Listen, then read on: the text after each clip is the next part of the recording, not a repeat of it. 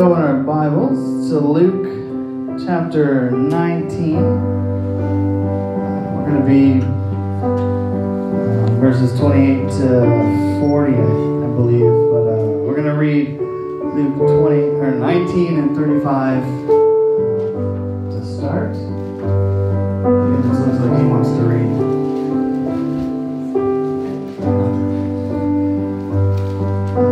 19 and 35 says, And they brought him to Jesus, and they cast their garments upon the colt, and they set Jesus thereon.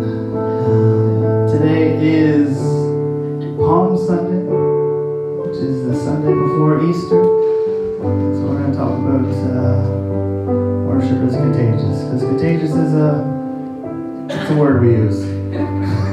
let's, uh, let's pray before we uh, go any further, again, let's pray that God's will will be done in His Word today. Jesus, we thank you, God, for your presence, your Spirit that's here. And God, I pray that you would continue to minister through your Word today. God, I pray that you would speak to our hearts and God, make everything clear. I pray, God, let there be, uh, let your will be done. I pray in Jesus' name. Amen. Amen. You can be seated if you want, or you can stand. Full service, it's fine. I always stand. Um, but today, like we said, hand off, smooth. Today is um, is Palm Sunday, which is uh, the Sunday before Easter, which um, it celebrates the triumphal entry.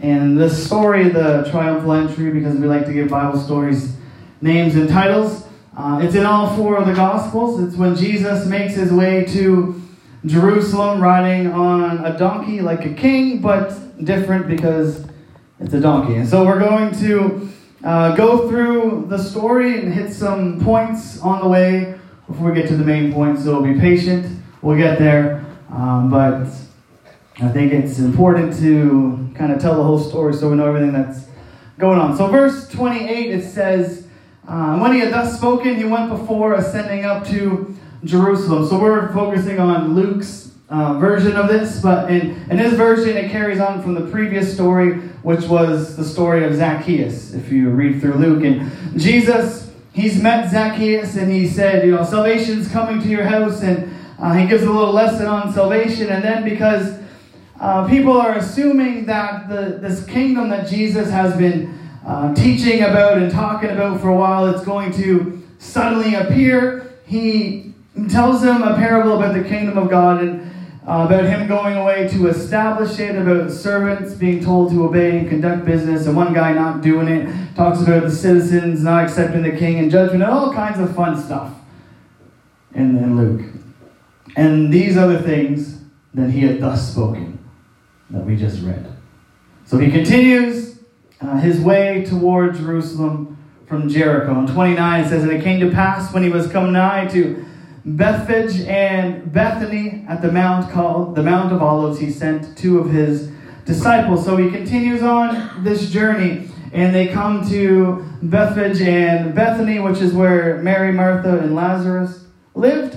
And if you read, uh, read John's version, chapter 12, Mary anoints Jesus' feet there. But they stop here at Bethany, which was at the base of the Mount of Olives, about three kilometers from Jerusalem. And he calls two disciples. It doesn't say which two. Maybe it was Judas and Thomas. That would be great.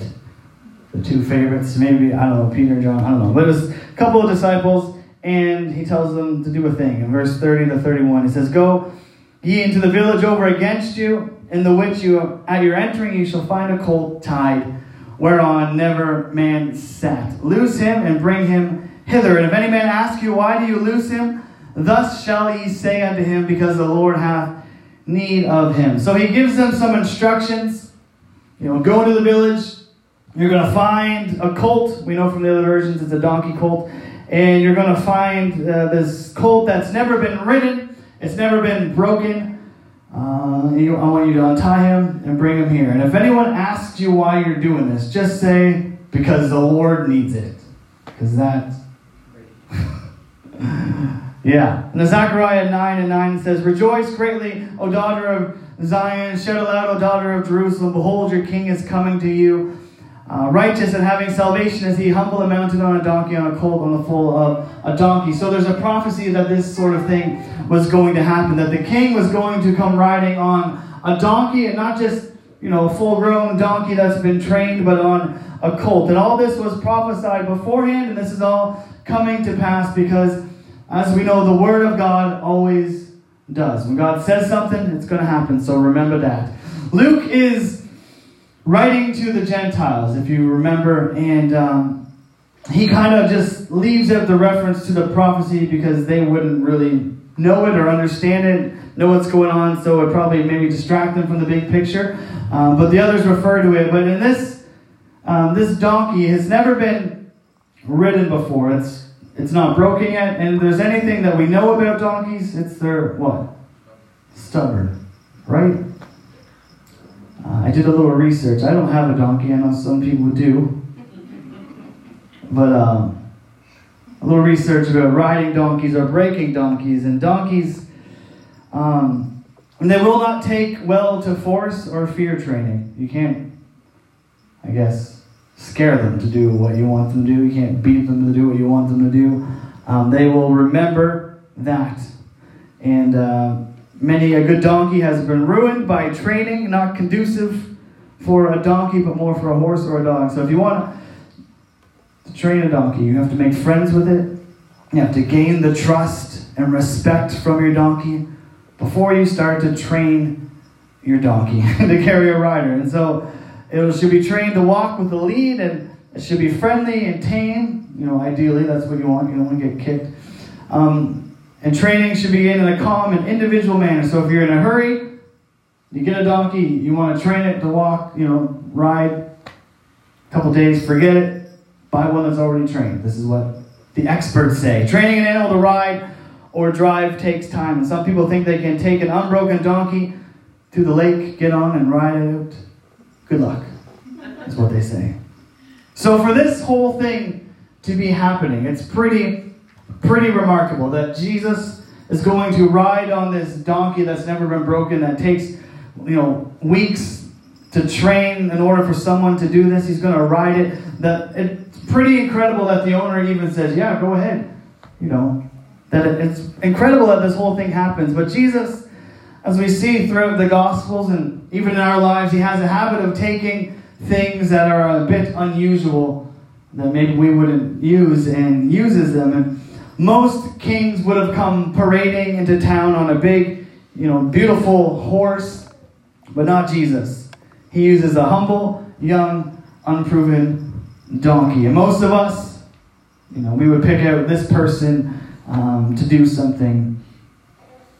The outgoing one, the son of a preacher man, the super loud, you know, super religious guy. That's the one we would use. But God uses shepherds and tax collectors and fishermen and even Pharisees, but he, generally the people that we don't expect. And I think that's pretty awesome um, that he does that. He never does things the way that we think he should or the way that we maybe would, but he does them his own way. And that's why, you know, we can't, uh, we can't judge what he's doing or allow ourselves to be frustrated when it's not going the way that we think it should because it never does, because God's going to do it His way, which is the best way. So we need to get out of the way and let Him have His way.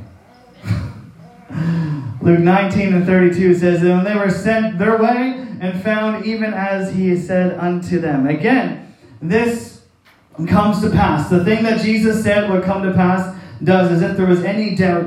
And everything He said, they found the colt, no problem. But this comes down to obedience, doesn't it? Like, in order for them to find the colt and to find things the way that Jesus said they would, they needed to do exactly what Jesus said.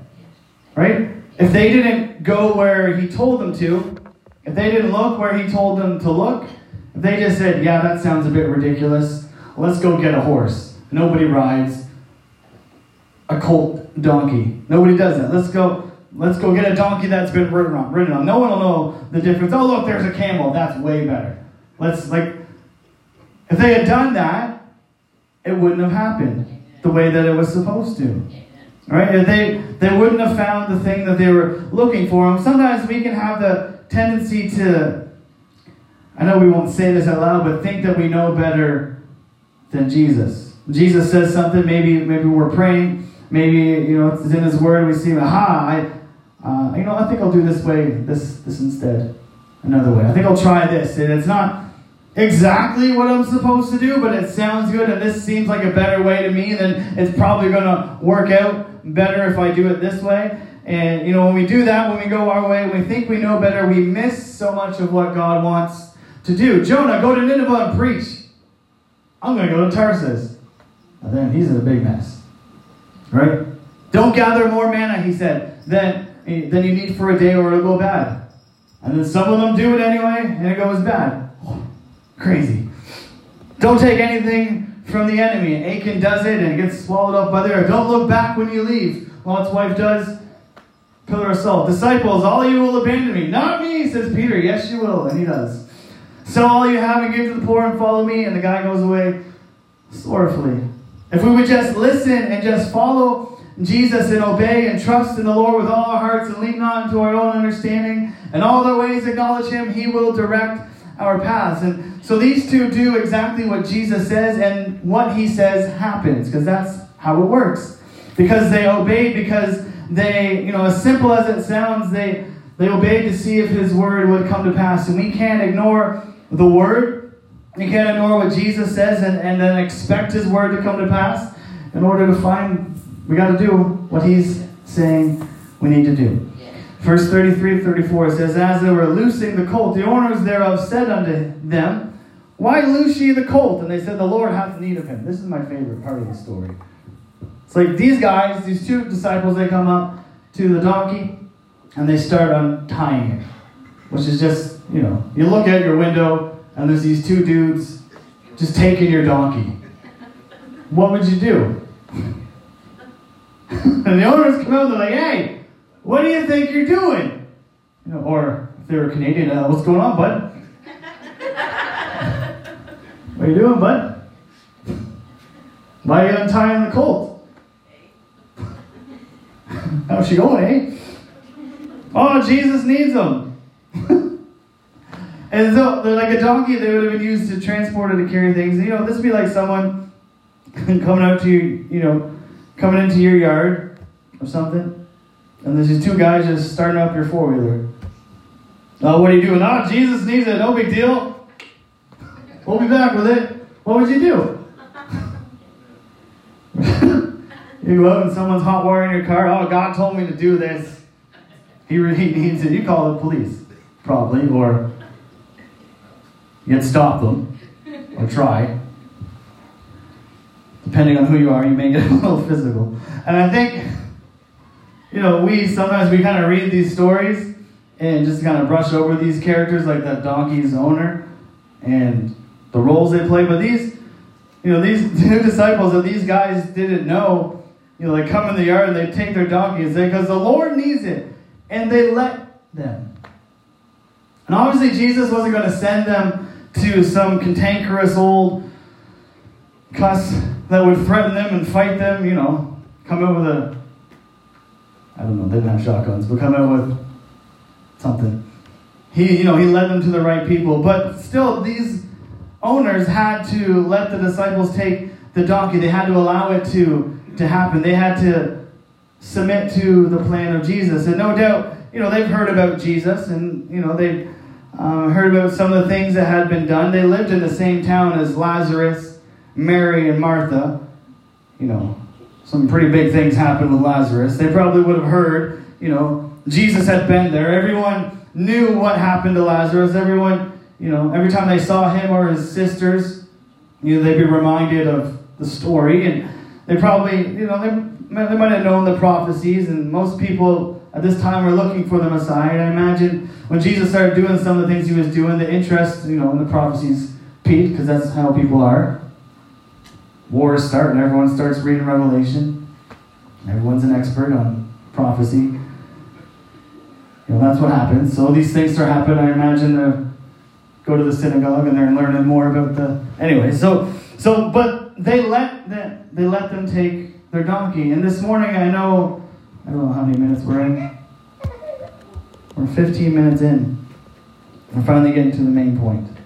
This was just a journey. And this morning, we're talking about, about worship. And worship begins. This is where this whole story kind of begins, really. And worship begins when we submit to the Word of God. And it begins when we, we step aside and we let Him have His way. This is what every character so far in the story has done. We talk, you know, when Palm Sunday, we talk about the palm branches. We, we love the verse, you know, the, the rocks will cry out. We talk about, you know, shouting Hosanna and all these things. And it's important. And that's all part of what we call worship. But it starts here when somebody submits to God and His will and His word. I had, you know, I had plans for this colt. But Jesus needs him. All right, I'll let him take it. I had plans for my life, but Jesus wants it. He wants to do something. Okay, I'll let him do it. That's where it starts. And when we, we step back and we, we raise our hands and we let go of control, our control, it's not about me anymore. It's about um, the Lord has need of it. And it's about what the Lord wants, it's about what He deserves, and it becomes about Jesus and not me and not my plans or my stuff. And that's where worship really begins. It starts when we take our hands off of our stuff and our lives and our control and we submit to Jesus and whatever He wants. And this starts with the two disciples and the owner of the colt. And they take it back to Jesus and the other disciples in verse 35. That's where we read at the beginning. And it says, They brought him to Jesus, the colt, and cast their garments upon the colt, and they set Jesus thereon. So they bring the donkey to Jesus, and then what? The disciples. They cast their garments on the colt, and Jesus sits on it. They throw their cloaks. And a cloak or a coat or a garment in those days was your identity. Different occupations, different groups wore different things. We know that beggars had a garment that they would wear, kings had things that they wear, priests had things that they would wear. You could tell who a person was generally by what they were wearing. You could tell, you know, their, their status in society by what they were wearing. And there was there's significance in the coats. Joseph, he had a, a special coat, a colored coat that his brothers almost killed him over. David took his off and danced and embarrassed his wife. And Bartimaeus and Mark, he throws off his garment when he goes to see Jesus. The prodigal son comes home and the father does what? He gives him a new coat or an identity. And worship starts when we realize that this is about Jesus and not about me. And it continues when we lay down some things. When we lay down our garments or our cloaks or our identity and who we think we are and how others see us. We need to be willing to lay that down for Jesus and worship Him. Without that outer garment, everyone will look the same. And they didn't take off all their clothes. They had, it was a coat. they had other clothes underneath. So without that you know, the, uh, the other garments were pretty much the same, and, and without it, you couldn't tell who was a priest or a Pharisee or a king or, or a fisherman or a beggar or whatever. And if we're going to truly worship Jesus, we need to realize that none of that stuff really matters. And right now, our world is obsessed with identity, and gender, and race, and politics. It's just wild. But when you are worshiping Jesus, you are a worshiper. You're not white, black, Jew, Greek, Gentile, Canadian, Filipino, French, English, indigenous, male or female, liberal or conservative, or some other third thing. You are a worshiper. And unless we're willing to lay down our identity and stuff, it's not going to be the same. We can't worship our identity and Jesus. One of them has to go. But if we're going to worship Jesus truly, none of that matters. We need to be able to lay, lay it down. We need to be able to realize this isn't about me, this is about the King. This isn't about who's looking at me or how people see me. This is about the King and what he deserves. And it's, it's not about what I look like or what I sound like, it's about him. And we will never be able to truly worship the way we're supposed to until we're willing to lay ourselves down. Our pride, our appearance, our reputation, our identity. And look what happens when they do in verse 36. And as he went, they spread their clothes in the way. So some disciples, they spread their coats for Jesus. They laid them down in worship for the king. And when, as they went, more people began to do it. The people on the sides of the road, they started to do it as well because worship is contagious. It starts with the owners of the donkey letting Jesus have his way, obeying the word of God, and it continues when some disciples lay down their garments and it spreads while others start to lay down their garments too. In Matthew's version 21 and uh, 8, it says, And a very great multitude spread their garments in the way, and others cut down branches from the trees and strawed them in the way. So some of them might not have had their outer garment or something, so they, they started to cut down branches and, and put them in the way too. So a crowd gathers and they start, they all start to do it. And uh, it's generally believed that they wave palm branches, hence Palm Sunday. Um, but I haven't found anywhere in the Bible where it says they wave them. That's just what people say. Um, but nonetheless, this whole thing just spread because it's contagious. All it takes is one person that's willing to step out. All it takes is one person that's willing to lay themselves before the king, one person to submit to his will, and one person to start it. It only takes one spark to light a fire. Worship will, will spread when somebody is willing to just lay down everything they have for the king. Matthew 29 and 9, it says, And the multitudes that went before and, they, and that followed cried, saying, Hosanna to the Son of David. Blessed is he that comes in the name of the Lord. Hosanna in the highest. Hosanna means save us or Savior. Literally, It means save now. And the crowd started acknowledging Jesus as their Savior. But it started with worship. It started with them laying. When the disciples worship, people started to get a revelation of who Jesus is. And that's why it's important when we come together that we spend time in worship. I don't know about you, but Hold on.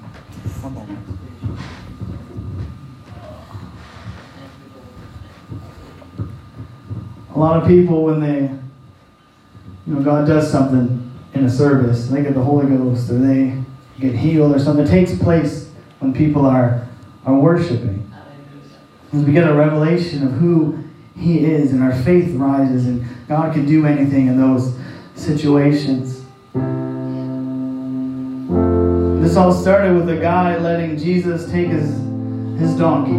And it grew to the disciples, and now in Matthew's version it says it multitudes. Can't even count how many people were there. Don't underestimate the importance of simply obeying Jesus. Don't underestimate the importance of simply submitting your will to His. I doubt the guy who owned the donkey thought it was going to get this big. He just had a donkey. He was just willing to let the two random disciples take it. I doubt he thought they'd make a Christian holiday because of it. We'd still be yammering on about it a couple thousand years later. I highly doubt that's what he thought would happen. Sometimes we can be unwilling to, to step out or unwilling to obey or unwilling to, to worship because I really don't see how this is going to make a difference. You're distracting everyone. This is the main part. This is where we hit home.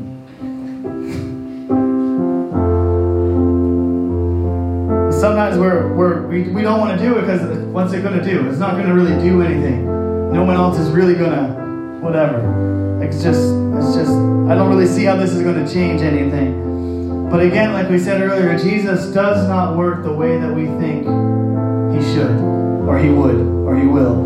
Uh, Luke 19, 37 to 38 it says, When he was come nigh, even now at the descent of the Mount of Olives, the whole multitude of the disciples began to rejoice and praise God with a loud voice for all the mighty works that they had seen, saying, Blessed be the King that comes in the name of the Lord. Peace, peace in heaven and glory in the highest. And the whole multitude, they begin to praise and rejoice and worship. Quietly? No. with a loud voice for all the things that they had seen. And so when you're when you're struggling with with worship, just remember the things that you've seen. Remember the things that God's done. Remember the video we saw of Sister Dross walking when they gave her a 5% chance to live, let alone recover. If you can't think of anything, I don't know about you, but I read with my eyes and I can see in the Bible where God's done some pretty awesome things, pretty incredible things. So I guess technically I've seen the words at least, so I can I can start there. There's no shame in that. The whole thing just keeps growing and growing. Worship, like we said, is contagious. One person starts, it's not long until someone else does. It's not long until another another does, and soon everyone's doing it, and soon we're all in the presence of Jesus together, praising, rejoicing for the things that we have seen. Blessed is the King that comes in the name of the Lord, peace in heaven and glory in the highest. Now don't forget, somebody may get upset because that's people. Somebody's not going to like it. Bartimaeus cried and they were like, hey, be quiet. Verse 39 Some of the Pharisees from among the multitude said unto him, Master, rebuke thy disciples. There's always a party pooper, isn't there? Felix is the one today. But if we we just need to ignore them because they're wrong. Worshipping Jesus is never out of order. It's always time to worship. Verse 40 says, And he answered and said to them, I tell you that if these should hold their peace, the stones would immediately cry out. And Jesus said, This thing's growing so much that if I tell them to stop, the rocks themselves are going to cry out. That's how much this is spreading. It's going to spread to the stones and the rocks because it is contagious. Worship is important. A church without worship is a dead church. Worship brings us closer to Jesus. It puts the King in his place. It keeps us balanced. It puts us in our place. And it starts with one person, but it will spread. And so, so we end our service. We're gonna let's stand. We're gonna just spend some time. This isn't like you know one of those. Everybody, we're just gonna spend some time in praise and worship, and we're gonna sing some songs together Jesus is here, the King is here, and it's up to us how we're going to respond. We can respond like the disciples and we can worship, or we can respond like the Pharisees and say, you know what, this is a bit much. I think we should stop this. And uh, but the choice is ours. We're going to step out and worship and lay down our pride, our identity. We're going to worship, or we're going to do what the Pharisees said. Worry about what the Pharisees will say. The choice is yours. It starts with one. And all we need to do is step out. All we need is one person. And it will it will spread. It will explode. It's contagious. It will grow. And if no one if no one does, then it won't.